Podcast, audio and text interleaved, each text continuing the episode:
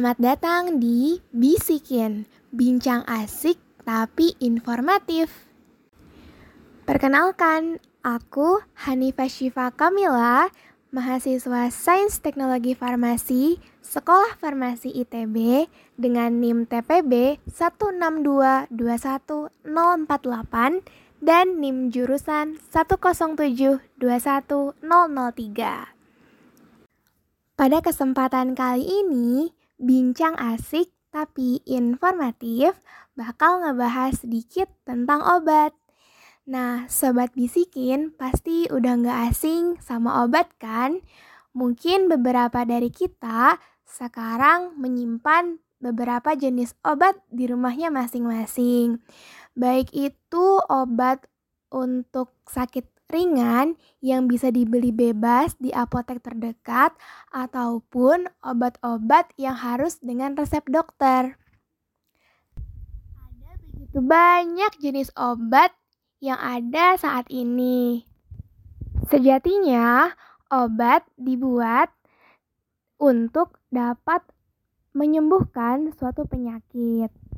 Begitu pula bagi pasien atau penderita penyakit, pasti tentu berharap dengan mengonsumsi obat tersebut, penyakitnya yang diderita akan hilang. Nah, terutama pada kondisi pandemi virus corona saat ini.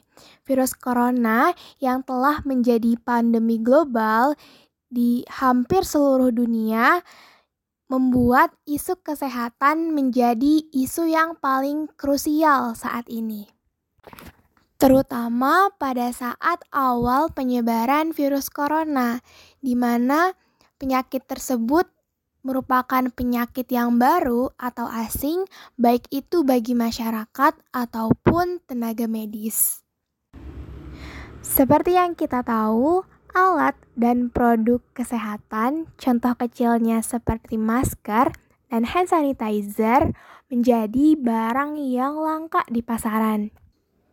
Jumlah penjualan yang sangat besar dan angka permintaan yang terus-menerus meningkat membuat banyak produk kesehatan, bahkan produk farmasi seperti obat, menjadi barang yang sulit ditemukan banyak masyarakat yang bertindak menumpuk persediaan obat-obatan yang mereka anggap penting karena belum adanya obat ataupun vaksin yang dikembangkan oleh pemerintah.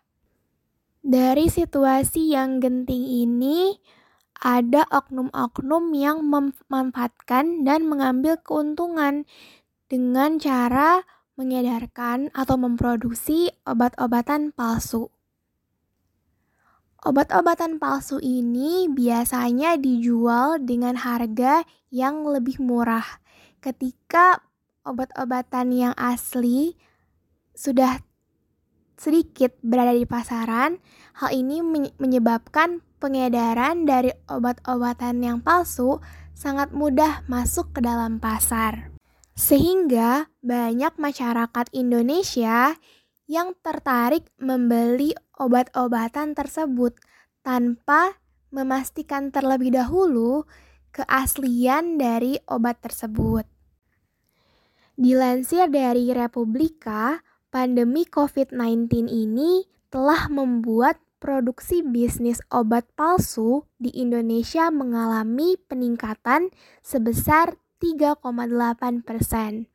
Hal ini tentu menjadi sebuah masalah besar yang harus menjadi perhatian bagi seluruh pihak, termasuk masyarakat, pemerintah, dan tenaga kesehatan dan medis, termasuk seorang farmasis. Nah, sobat bisikin, mengonsumsi obat udah menjadi hal yang biasa, bukan? Karena kita sebagai manusia tentu tidak selalu berada di kondisi terbaiknya. Mungkin kita bisa tidak sedang sehat optimal atau bahkan jatuh sakit. Sehingga terkadang kita perlu membeli atau memperoleh obat-obatan tertentu. Nah, saat ini mungkin kita bisa memperoleh obat dengan langsung membelinya di apotek atau bahkan kita juga bisa membelinya secara online melalui aplikasi farmasi. Nah, oleh karena itu gimana ya caranya kita untuk tahu apakah obat yang hendak kita beli itu obat uh, yang terjamin keasliannya atau malah obat tersebut tergolong obat yang palsu. Obat palsu adalah obat yang diproduksi oleh pihak yang tidak berhak berdasarkan peraturan perundang-undangan yang berlaku. Umumnya, obat palsu ini merupakan obat yang meniru obat yang absah atau asli. Dan nyatanya, obat palsu ini bentuknya bisa sangat mirip dengan obat asli, tapi tentu Hal ini dapat terlihat dari kualitasnya yang tentu akan berbeda.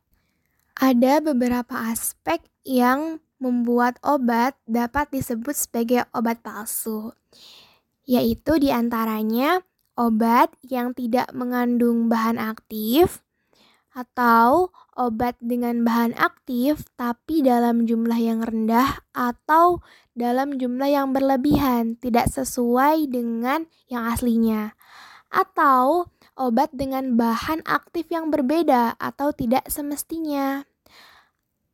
Dan yang terakhir adalah obat dengan kemasan yang palsu. Lalu sebenarnya apa sih yang dilakukan oleh produsen yang membuat obat-obat palsu tersebut? Nah, sedikitnya ada beberapa modus yang umumnya dilakukan oleh produsen atau pengedar obat-obatan palsu, seperti mengganti atau mengurangi kadar zat aktif obat aslinya. Lalu memproduksi juga obat yang sebetulnya izin edarnya sudah dibatalkan. Nah, karena zat aktifnya sudah berkurang atau tidak sesuai dengan kandungan aslinya, dan obat-obat tersebut bisa dijual dengan harga yang lebih murah. Selain itu, ada juga praktik dengan cara melakukan pengemasan ulang pada obat-obat keras generik dan diubah menjadi obat-obatan paten non-generik dengan harga yang lebih mahal. Hal tersebut jelas merugikan bagi konsumen dan pasien yang akan mengonsumsi obat-obatan tersebut. Baik dari mutu, kualitas, dan keefektifannya yang sudah tidak terjamin, juga pengemasan suatu obat diubah menjadi obat yang lain mengakibatkan pasien akan meminum obat yang salah atau tidak sesuai, sehingga jelas penyakit yang diderita oleh pasien tidak akan terobati dan pasien tidak akan sembuh. Atau dalam kasus yang lebih parah, memungkinkan adanya zat-zat yang lain berada dalam kandungan obat sehingga akan membahayakan lebih lanjut kesehatan pasien dan berakibat fatal. Contohnya, obat palsu dapat menyebabkan gangguan pada lambung, aliran darah, hati, bahkan ginjal. Selain itu, obat palsu juga dapat menyebabkan reaksi alergi pada obat serta resistensi kuman. Pasien-pasien yang mengonsumsi obat palsu dapat membuat penyakitnya semakin parah dan bahkan dapat menyebabkan kematian. Nah, kalau gitu, gimana sih caranya agar kita bisa tahu mana obat yang benar-benar asli dan mana yang termasuk obat palsu? Ada empat langkah yang bisa kita lakukan untuk mengetahui keaslian obat. Yang pertama, kemasan. Pastikan kemasan dalam kondisi yang baik. Apakah kemasan obat tersebut sudah rusak, penyok atau atau yang sebagainya atau apakah kemasan obat tersebut masih tersegel dengan baik dan tidak ada perubahan pada kemasannya. Nah, di sini kita harus jeli melihat sebelum memutuskan untuk membeli dan mengonsumsinya. Yang kedua adalah label. perhatikan seluruh informasi yang tertera pada label pada kemasan obat. Terkadang, obat palsu dijual tanpa menggunakan kemasan dan tidak mencantumkan label. Yang ketiga adalah yang terpenting, izin edar. Cek izin edar produk di aplikasi Cek BPOM atau di webnya BPOM, pom.go.id. Dan pastikan bahwa nomor registrasi tersebut terdaftar di Badan POM. Obat palsu biasanya tidak mempunyai izin edar. Dan yang terakhir adalah kedaluarsa. Pastikan obat tersebut belum melewati masa kedaluarsanya. Obat palsu biasanya mencantumkan tanggal kedaluarsa yang dapat dibedakan dengan obat asli. Misalnya, cetakan tanggal kadaluarsanya sulit terbaca, atau tanggal kadaluarsa hanya ditempel atau diganti dengan tulisan pulpen, atau bahkan tidak mencantumkan tanggal kadaluarsa. Tanggal kadaluarsa juga bisa saja dalam bentuk cap. Cap palsu ini dapat hilang tintanya dengan mudah jika diusap. Nah, selain itu, ketika kita sudah membuka kemasannya dan melihat isi obatnya, biasanya obat palsu itu tabletnya mudah hancur. Karena para produsen obat palsu tidak mementingkan kualitas, sehingga obatnya dibuat secara sembarangan. Akibatnya, tablet obat rapuh dan mudah hancur, dan kualitas obat yang di bawah standar ini kemungkinan besar adalah obat yang palsu.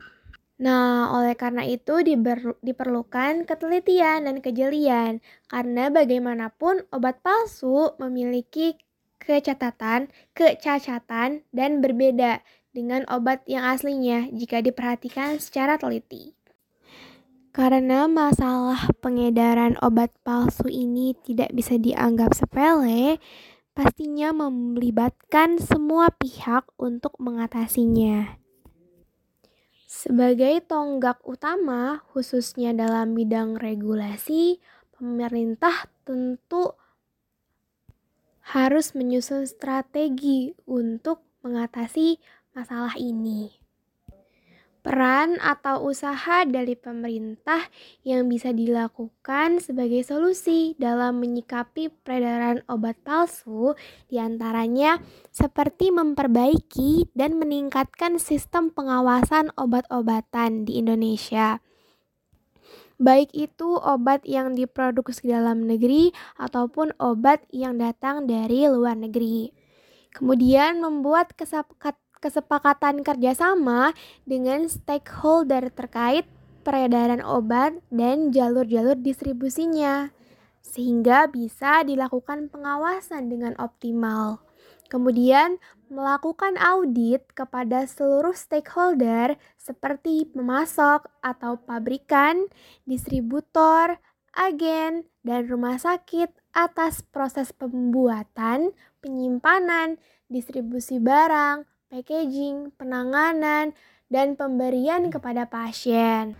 Kemudian tentunya sebagai regulator menetapkan peraturan perundang-undangan yang jelas terkait produksi hingga pengedarannya e, obat-obatan baik offline dan khususnya online di aplikasi kefarmasian atau e-commerce. Kemudian menjalin kemitraan dengan kejaksaan, pengadilan, atau kepolisian sehingga pemerintah bisa tahu produk obat apa saja yang dipalsukan dan bisa dilacak pelaku peredaran obat palsu tersebut sehingga memudahkan untuk memberikan efek jerah atau hukuman kepada pelaku pengedaran obat palsu.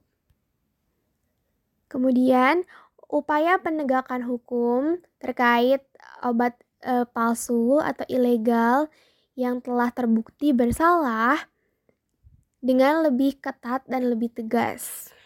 Selain dalam regulasi, ada solusi-solusi lain yang dapat dilakukan sepanjang prosesnya, khususnya oleh apoteker, baik apoteker di bagian produksi, distribusi, pelayanan kefarmasian seperti instalasi rumah sakit atau apotek, dan juga bagian marketing dan lain-lain. Di bagian produksi, bisa dengan melakukan membuat obat sesuai dengan aturan yang berlaku. Dan jika ada produk yang dihasilkan tapi tidak sesuai dengan aturan, maka dikumpulkan dan dimusnahkan, tidak didistribusikan. Selain itu, memastikan bahwa bahan-bahan yang digunakan dalam proses produksi merupakan bahan-bahan yang terjamin kualitasnya. Lalu, di bagian distribusi, bisa dengan menerima obat yang sudah resmi terdaftar saja, dan yang belum ada izin edar ataupun palsu tidak dimasukkan dalam pengadaan dan distribusi. Kemudian, dalam bidang pelayanan kefarmasian yang melayani obat kepada masyarakat dan pemberian informasi obat maupun konseling, komunikasi informasi dan edukasi obat kepada pasien. Nah, sembari memberi, memberikan obatnya, apoteker bisa memberikan juga edukasi dan mengingatkan selalu kepada pasien agar selalu waspada dan teliti ketika membeli obat dan mengonsumsinya. Selanjutnya, yang tidak kalah penting adalah melakukan sosialisasi kepada masyarakat. Sosialisasi ini bisa dilakukan oleh semua pihak, khususnya pemerintah, dari bagian regulasi, dan lain-lain, oleh apoteker itu sendiri, bahkan oleh mahasiswa kefarmasian. Melakukan sosialisasi ini harus kepada masyarakat agar masyarakat semuanya paham cara membedakan obat yang palsu dan obat yang asli. Juga masyarakat aware bagaimana cara mendapatkannya dengan benar khususnya dalam membeli obat. Pembelian obat tidak boleh sembarangan dan harus dilakukan di tempat-tempat yang sudah terpercaya agar meminimalisir konsumsi obat palsu. Seperti di apotek yang sudah terdaftar atau jika akan membelinya secara online seperti di e-commerce bisa membeli melalui official store yang sudah terpercaya, atau bisa juga membeli di aplikasi kesehatan yang sudah terkenal dan masyarakat sudah tahu. Dan sebelum membeli atau memilih obat tersebut, harus dicek juga deskripsi produk dan foto produknya melalui online. Mulai dari nomor izin edarnya, tanggal kadaluarsa, nomor batch, yang seharusnya ada di deskripsi produk. Nah, himbauan masyarakat ini tidak bisa hanya dilakukan oleh pemerintah seperti sebelumnya. Semua komponen seperti apoteker, bahkan mahasiswa harus aktif dalam memberikan edukasi kepada masyarakat. Selain itu, sebagai mahasiswa, yang dapat kita lakukan sebagai mahasiswa pastinya adalah belajar dengan bersungguh-sungguh sehingga nanti dalam waktu uh, dekat ataupun di masa depan dapat memberikan inovasi-inovasi dan peran agar semua sistem yang ada saat ini bisa lebih baik lagi. Oke, okay, mungkin pemaparan solusi tadi merupakan akhir dari podcast kita kali ini, Sobat Bisikin. Semoga Sobat Bisikin dan kita semua bisa menjadi lebih hati-hati lagi dalam membeli obat dan mengonsumsinya. Serta bisa berperan dan melakukan yang terbaik untuk membantu mengatasi masalah pengedaran obat palsu di masyarakat. Sekian, saya Hanifah Syifa pamit undur diri. Dadah!